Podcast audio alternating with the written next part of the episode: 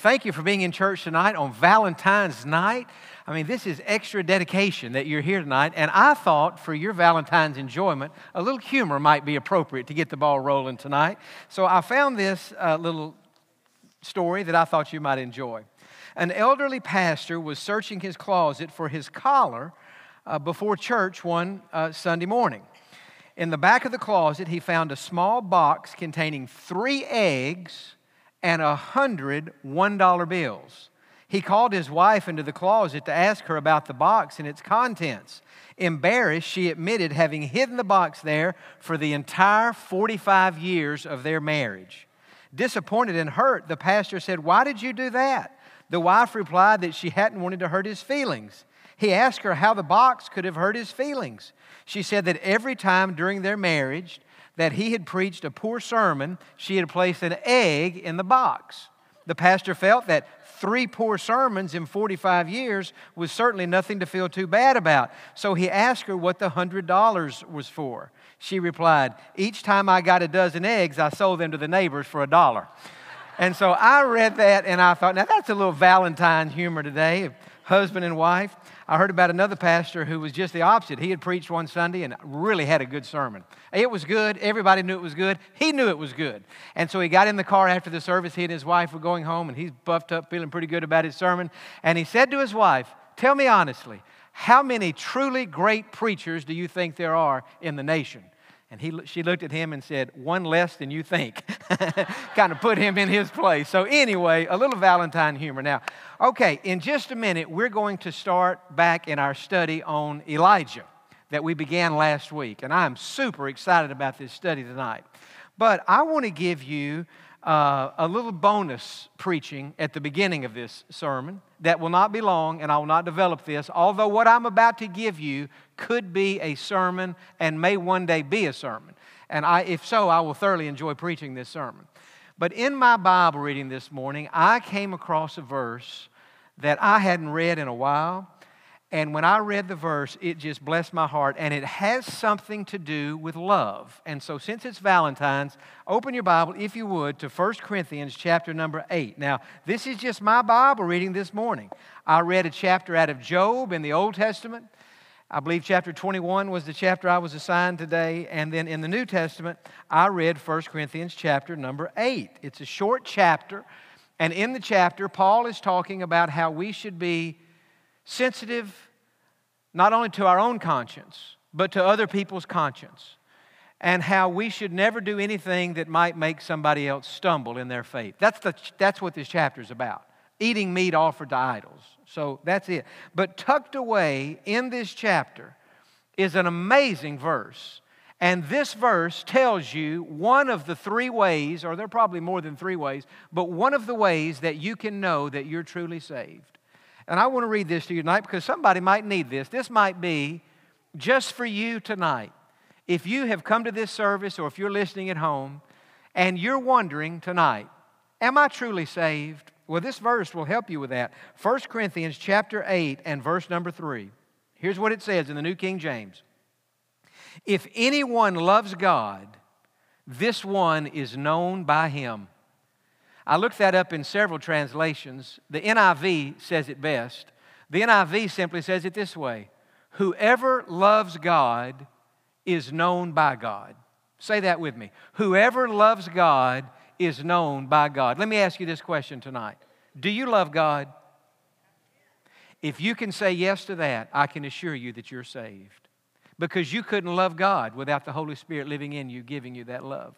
You know, at the end of the Sermon on the Mount, Jesus said, At the final judgment, there will be many who will stand before him and uh, say, Lord, didn't we cast out demons and do all these mighty works in your name? Surely we get to go to heaven. Look at what all we did. And Jesus said, In that day, I will say to them, Depart from me.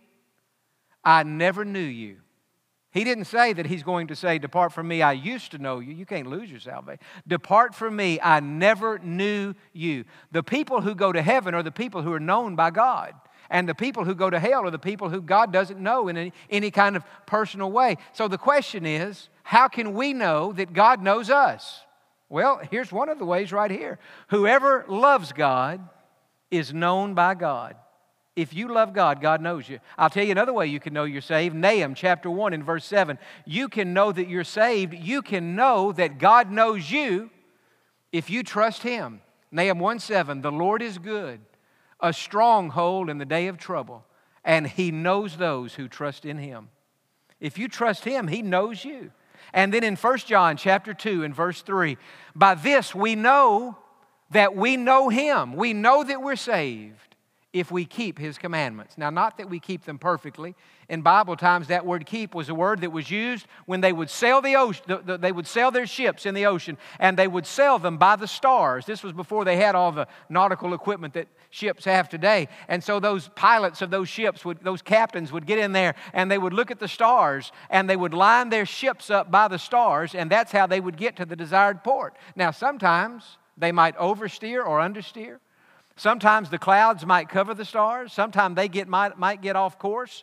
But as soon as they saw the stars, they would realign themselves. When the Bible says, by this we know that we know God if we keep His commandments. It's not saying sinless perfection because none of us have a chance for that. But it's saying, here's how you can know you're saved. Are you living your life according to the stars of God, the commandments of God? Are you seeking to sail the ship of your life according to those commandments? And that doesn't mean you never get off course, that you never make a wrong turn, but when you do and you become aware of it, you realign and you get back on path. So, three ways that a person can know that he's truly saved. Number one, are you trusting Jesus? Because if so, he knows you. And if he knows you, he'll never tell you that he never knew you. Because he could never tell you that he never knew you if he knows you now. So if you're trusting Jesus, you are saved. If you love God, you are saved. You could not love God without the Spirit placing that love for you. That's not a natural thing. The unsaved man doesn't love God. He can't love God. He doesn't have the Spirit of God in him. The unsaved person fears God and maybe even hates God.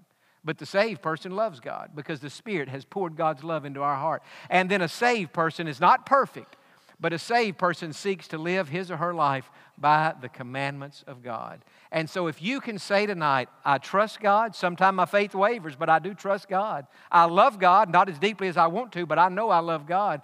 And the desire of my heart is not to sin, but to live my life according to the teachings of Scripture and the commands of God. I can assure you tonight, on the authority of God's Word, that you are saved. Amen? Now, that's the sermon before the sermon. Now, that's pretty good right there. You leave here tonight and get home and say, I went to First Baptist tonight. What'd they preach about? Well, the first sermon was about the assurance of salvation. And the second sermon is about what to do when the brook dries up. Now, that requires a little more explanation. So let's open our Bibles or turn in your Bible tonight to 1 Kings chapter 17.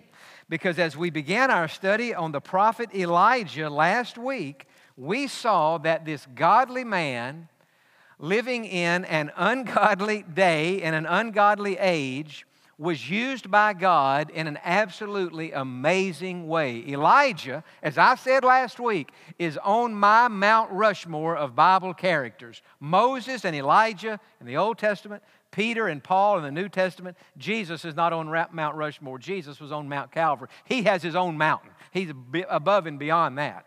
But uh, Elijah is a major, major player in the Bible. And we saw last week that out of nowhere, Elijah emerged onto the scene and he went to the wicked king Ahab and he said to Ahab, There will not be rain anymore in Israel until I tell it to rain.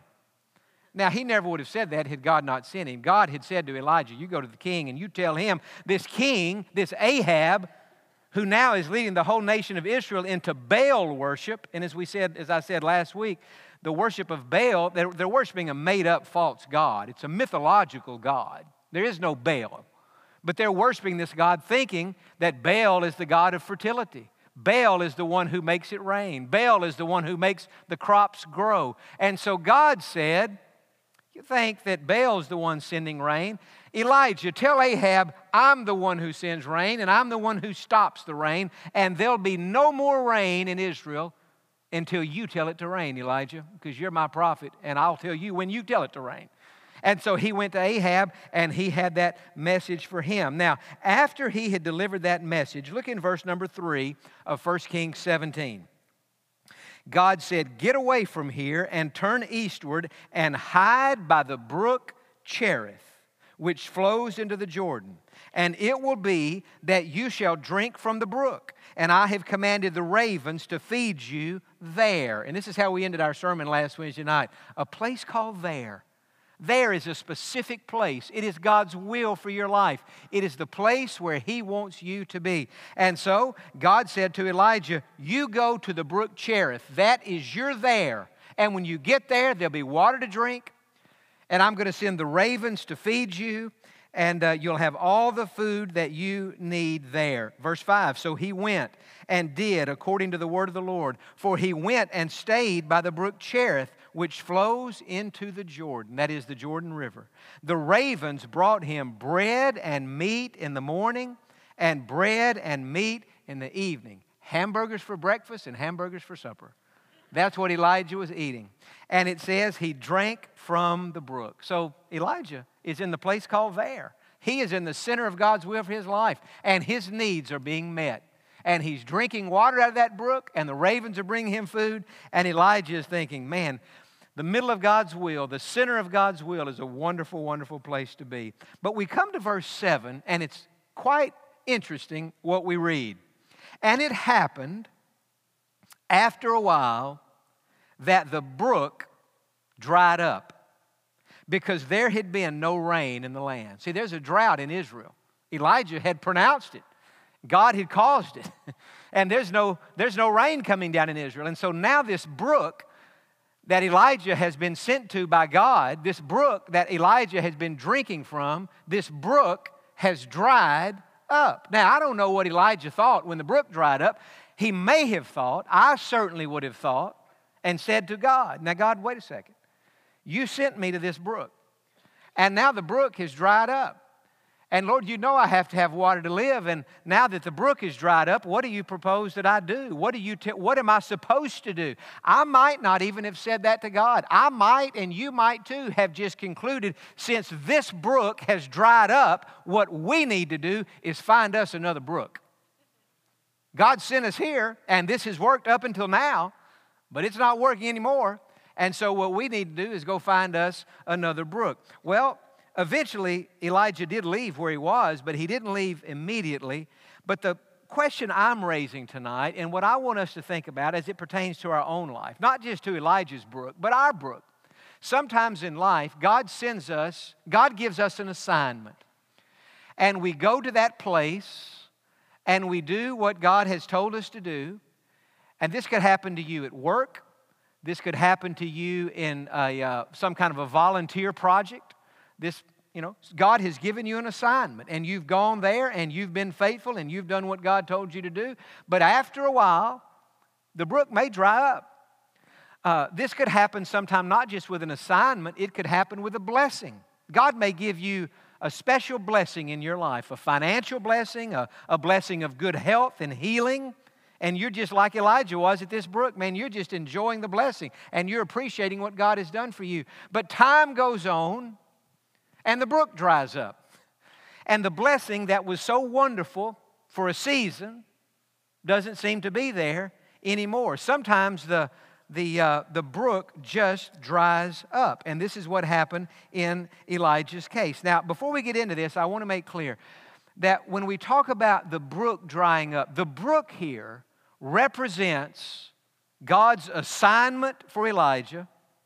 It represents God's blessings in Elijah's life, and it represents the method by which God blessed Elijah. God gave him water from this brook.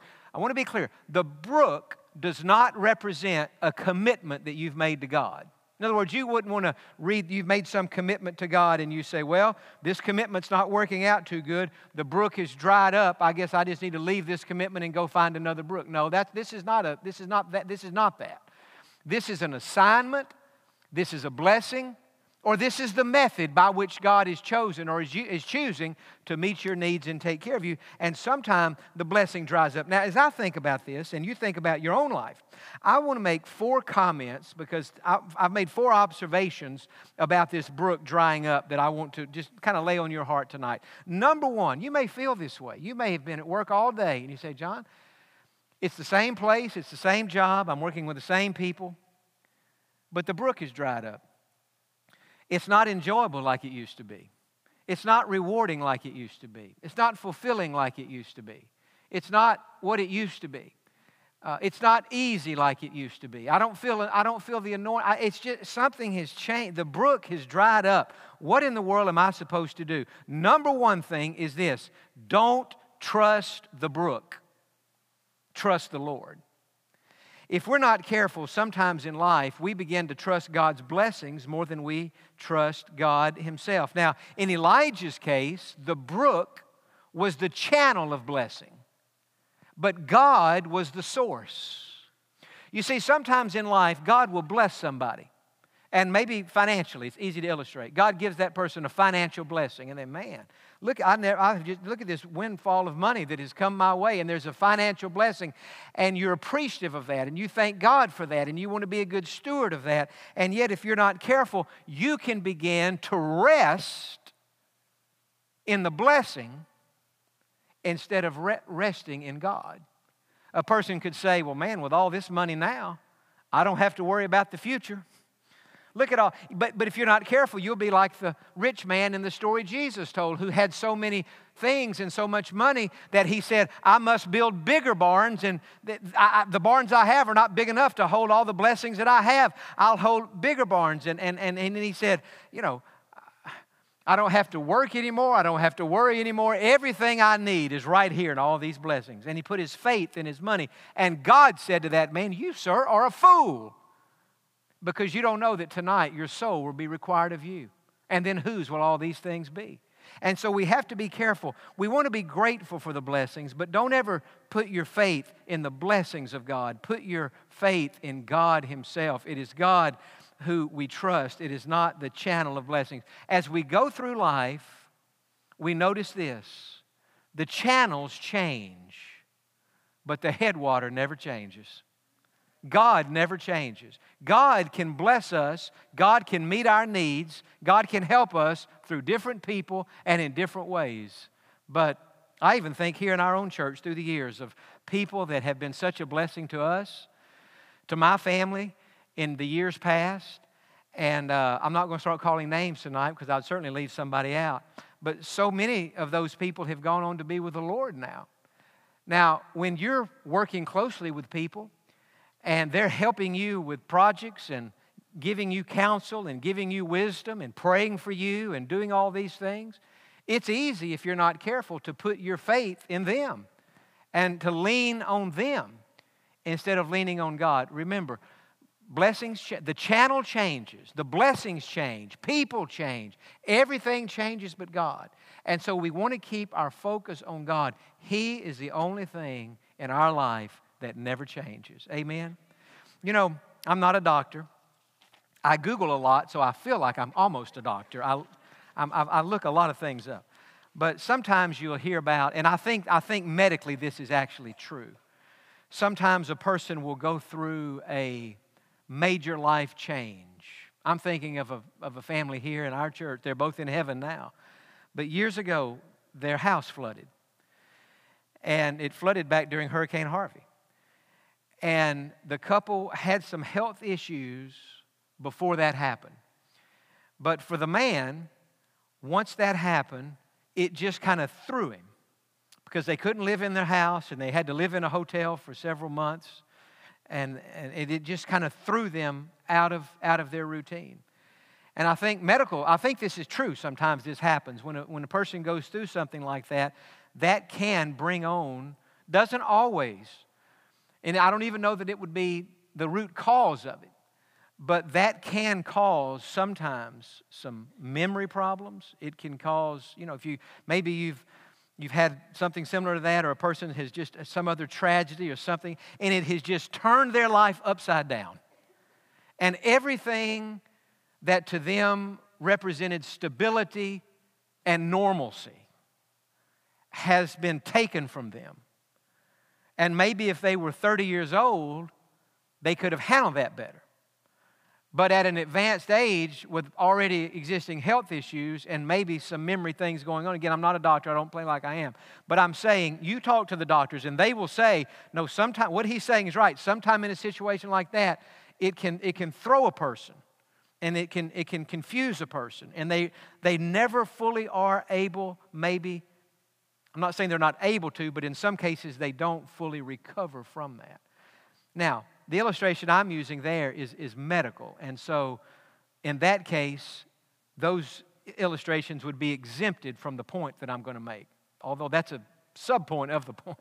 But the point I'm making is this in life, if you are seeking to find stability, normalcy, peace, and security on anything other than Jesus Christ, if whatever it is, if whatever rug you're standing on represents for you all of that, I'm saying this to you. If that rug is ever pulled out from under you, you're going to have a hard time getting your equilibrium back.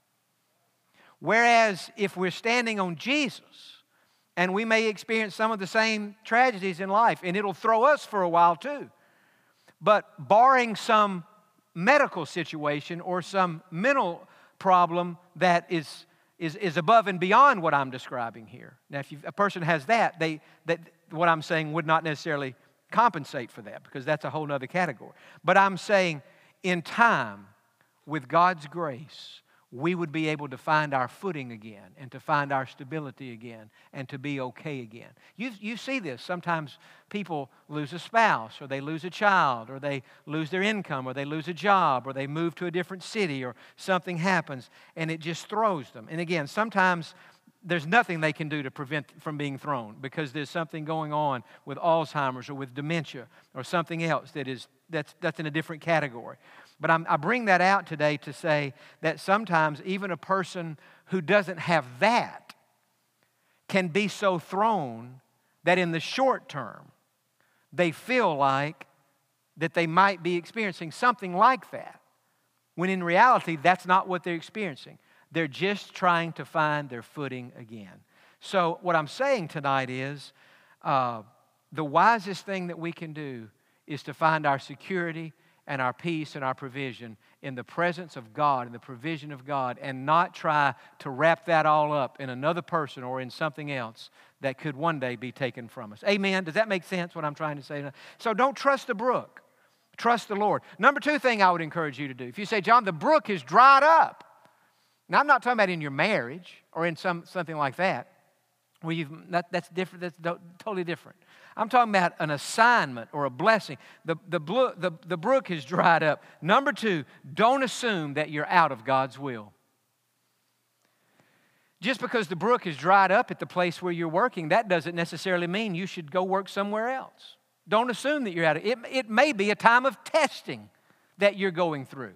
Doesn't mean that God's getting ready to move you. It may be that God is testing you. At this brook, think about this Elijah was not out of the will of God, Elijah was in the will of God. Elijah was at the brook because God sent him to the brook. You know, sometimes well meaning people, and I'm reading through Job right now, and we all know about the problems Job had. Lost all the things he lost, and his kids, and his health, and his reputation. It was horrible. And those three friends came to him and it's interesting, as I was reading this story the other day, when they first came to Job, the Bible says they saw the great distress that he was in. And when they saw what had befallen Job, they just sat down with him to comfort him, and they did not say a word for several days. That's a really good friend right there who just shows up and sits down and hurts with you and didn't try to explain everything. But after a few days, they started talking, and that's when things got, went from bad to worse. And in all their talking, they started explaining to Job how, Job, the reason that you're having all these calamities in your life is there must be some hidden sin in your life.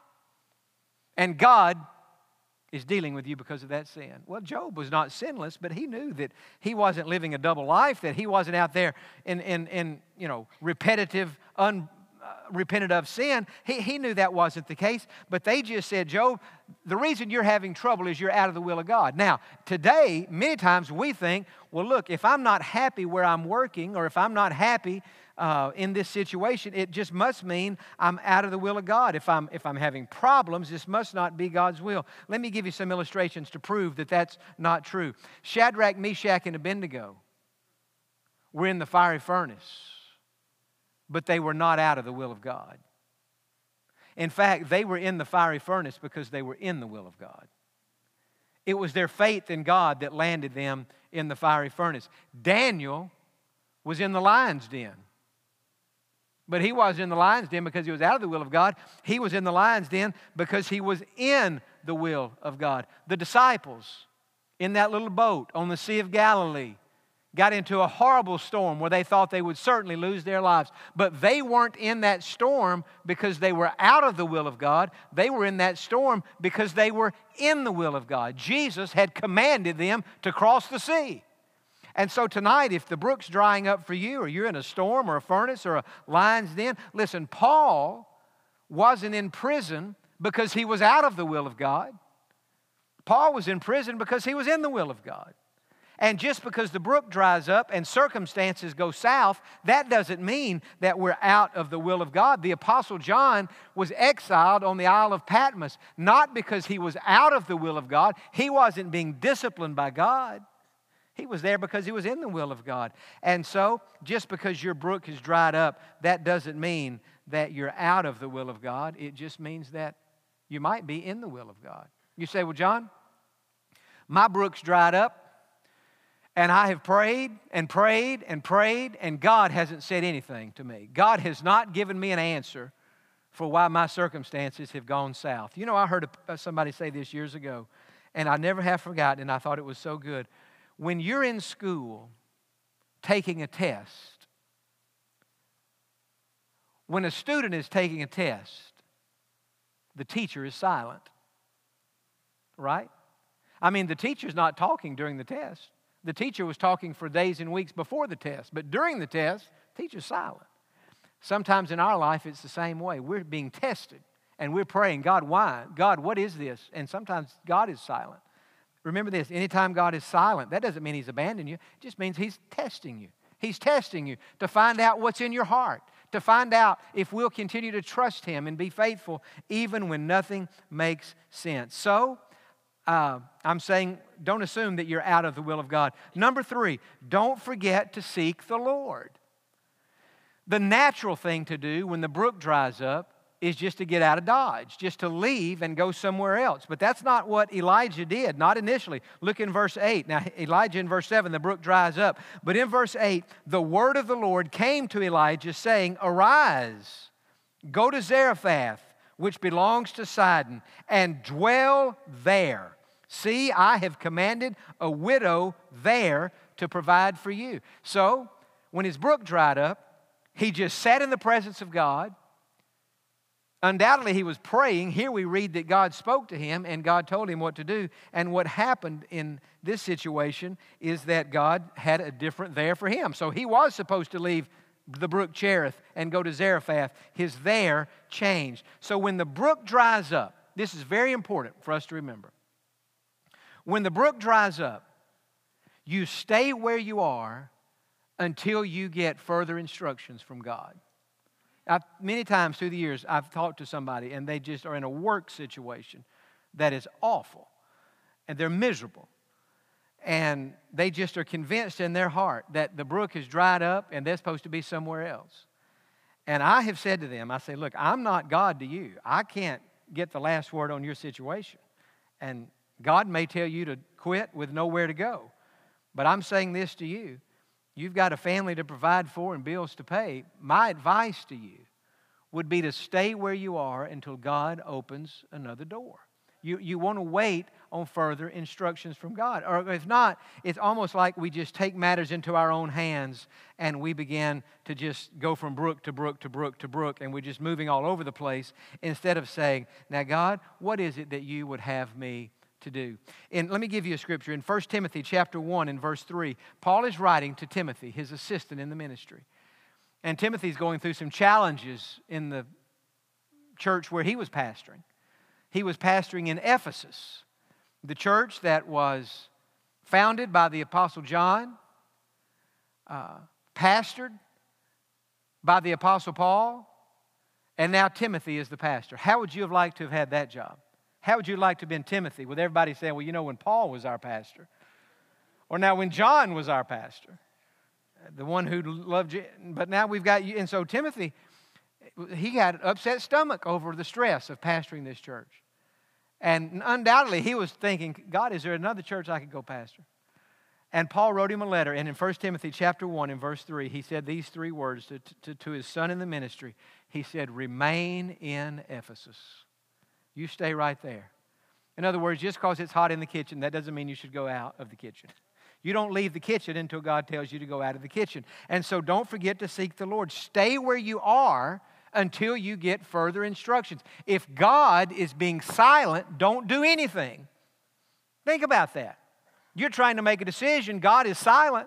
You can't make it. If God isn't if God is silent, you can't do anything but stay where you are because you wouldn't know that you were doing the right thing. And so stay where you are until you get further instructions from God. And that Elijah got further instructions, and when he did, he went to the, and we're going to pick up there next week. He went to this next place, and there was a widow there, and they were a blessing to each other. And uh, that'll be a good one for next week. But for tonight, I'm saying to you, at the dried up brook, seek the Lord. Ask God. We just had a prayer and fasting emphasis. But that might be something that we need to do again before next January, or that might, that some uh, individually, that if you're trying to make a decision or trying to know what to do, fast and pray and ask God for a word and be committed to stay where you are until and unless God tells you to go somewhere else. And then, number four, the last thing I would say what to do when the brook dries up? Well, these first three things are good, but look at number four. Don't be so set in your ways that you're not open to something new. Something God, sometimes God has something new. God will either refill the brook where you are and there'll be water there again. God may not refill the brook, but He'll refill you. He'll give you a fresh anointing to stay in a dried up place. Or, as happened to Elijah, God will release you from the brook and God will redirect you and God will send you to the place where He wants you to be. So don't be so set in your ways that you're not open to something new. I can remember years ago, my dad and I went to California to attend a conference at Rick Warren's church, Saddleback Church. It was one of the best conferences that we have ever been to. We went in 2004, and it was just phenomenal. Thousands of ministers had come from all over the nation and from around the world. And Rick Warren, who, amongst being a very creative church planner and visionary leader, is a Bible scholar beyond what I even understood. I mean, he's, he's truly uh, remarkable. In fact, he's just been named to the position. I can't remember if it's if it's regent or some or chancellor or something at Spurgeon's College in London. Not requiring him to live there full time, but that's nonetheless his responsibility. And he was sharing with us how Saddleback started with just a handful of people in he and his wife's apartment or house, and then grew to be one of the largest churches in the nation. But he said in the years of growth, certain things had changed that had affected their methods, how they reached people. And one of the examples he gave, he said, You know, back in the day, one of the things that was most effective if you wanted to grow a church was you would just mobilize the people and you would just go door to door to every house in town and invite people to church. And they had done something similar to that. But he said there came a point where in many of the neighborhoods and many of the you know, many of the districts out there, you couldn't do that. There was no soliciting. There, you couldn't get in it. They were gated communities. And so, a method that had been most effective for them until that point, the brook dried up. And so, he's saying now, how do you invite people to church when you can't get to their house because they live in a gated community? Or there's an ordinance that says no solicitation, and that's considered solicitation in some municipalities. So, how he, so he talked about trying to be, but what I'm saying is sometimes that, that will even happen in church life. So, all of us have to say, I can't be so set in my ways that just because something worked yesterday, that doesn't necessarily mean that it's going to work today. It was God's brook then, but God may have a different way to do that now. And so we, it's, a, it's, a, challenge for all of us not to be so set in our ways, especially for somebody like me who is most set in my I like my ways. That's why I'm set in my ways. And maybe you're that way too. You tend to not like change. It's understandable. But, I mean, we may not like change, but a casual reading of the Bible tells us that God likes change. Now, God Himself never changes but His mercies are new every morning. When you wake up tomorrow, you're going to have the mercies of God, but they're going to be new for you tomorrow in a way they weren't today. They're new every morning. God likes new things. God said in Isaiah, I will do a new thing for you. He didn't say, I'm going to repeat the old thing. I'll do a new thing, new songs, a new heaven, a new earth. We might resist change because it's uncomfortable and unfamiliar to us. But God likes that. God's character never changes. But sometimes God does things in a different way. And so I encourage you don't be so set in your ways that you're not open to something new. Now, you still listening? Say amen. Years ago, I did a funeral for a lady, for a man rather, who had been married to his wife for 62 years. This funeral was 10 or more years ago, approximately 10 or more years ago, that I did this funeral. And um, he had gotten in bad health, had suffered for a while, and he died. And so I met with his wife and the family, and I planned the funeral and tried to stay in touch with her a little bit after that. And she said to me one day, she said, because I said, how are you, how are you doing? 60, 62 years. You're talking about the rug being pulled out from under you.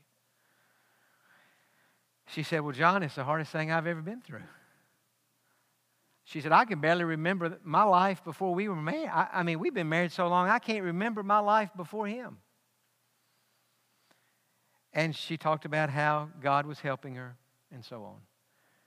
And then she said something, and she was probably in her mid to late 80s. But she said something to me that when she said it, it surprised me. But the more I thought about it, I thought, well, she's, she didn't say it immediately, but she said this eventually. She said, You know, Jon, I'll never stop missing my husband. I am glad he's not sick. I know he's in heaven. I'll know I'll, I know that one day I'll see him again. But she said, I'll be honest with you at this point. Now, this was weeks or months after the fact. She said, I, I'm ready now for my new chapter. And I thought, how many people do you know 85 or 90 years old? Now, she wasn't talking about at that point, you know, going to get probably get married again. She wasn't, she wasn't talking about that.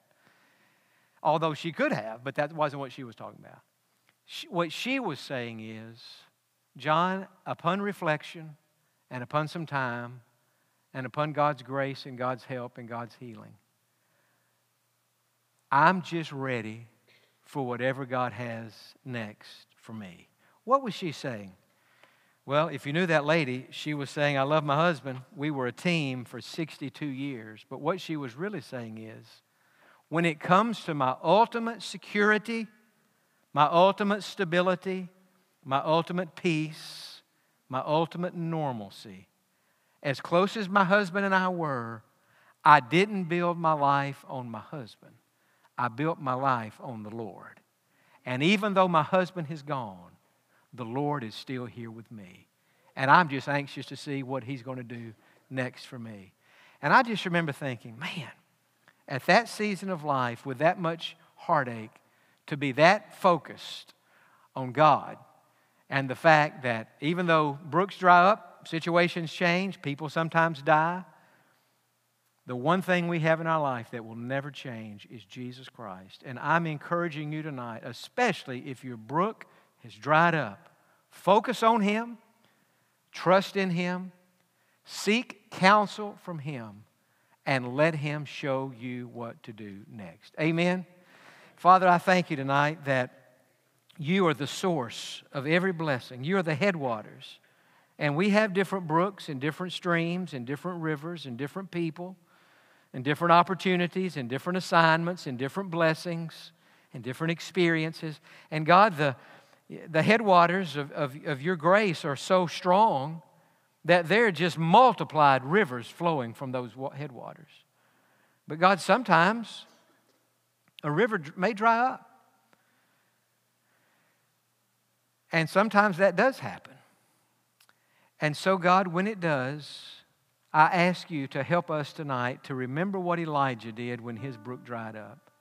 Help us to remember to wait and to listen and to get a fresh word from you before we make any major life decision. Now, with your head bowed and eyes closed tonight, if there's a, a brook in your life that has dried up, maybe one thing I said tonight, maybe one of these four points spoke most to you or mostly to you. Would you just ask God to, to help you to be faithful at that brook until God shows you what to do next?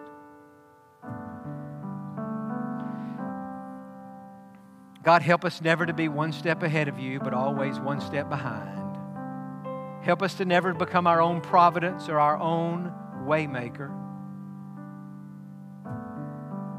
but to trust you to make the next step clear. God, I pray for that person tonight whose brook has dried up, that you would encourage them to know this is a test, that you are sovereign, and that one way or another, you're going to meet their needs. Maybe not the same way you met them in the past, but the headwaters are still flowing, and their needs will be met. Now, tonight, if you've never been saved, you need Jesus, you need forgiveness. We saw another on Sunday another good number of people saved. You say, Jon, I want to know for sure that I am that I'm born again. What you were talking about at the beginning, that I want to have that assurance of my salvation. Pray this prayer Lord Jesus, please forgive my sins, all of them. Come into my heart and make me a Christian. I ask you to save me. I trust you to do it. Welcome to my heart. Lord, be for me the living waters. And if brooks of circumstances around me dry up, I thank you this, this well living in me never will dry up. I thank you now I have a river of, a river of life flowing out of me. Welcome to my heart, Jesus. Make me the person that you want me to be.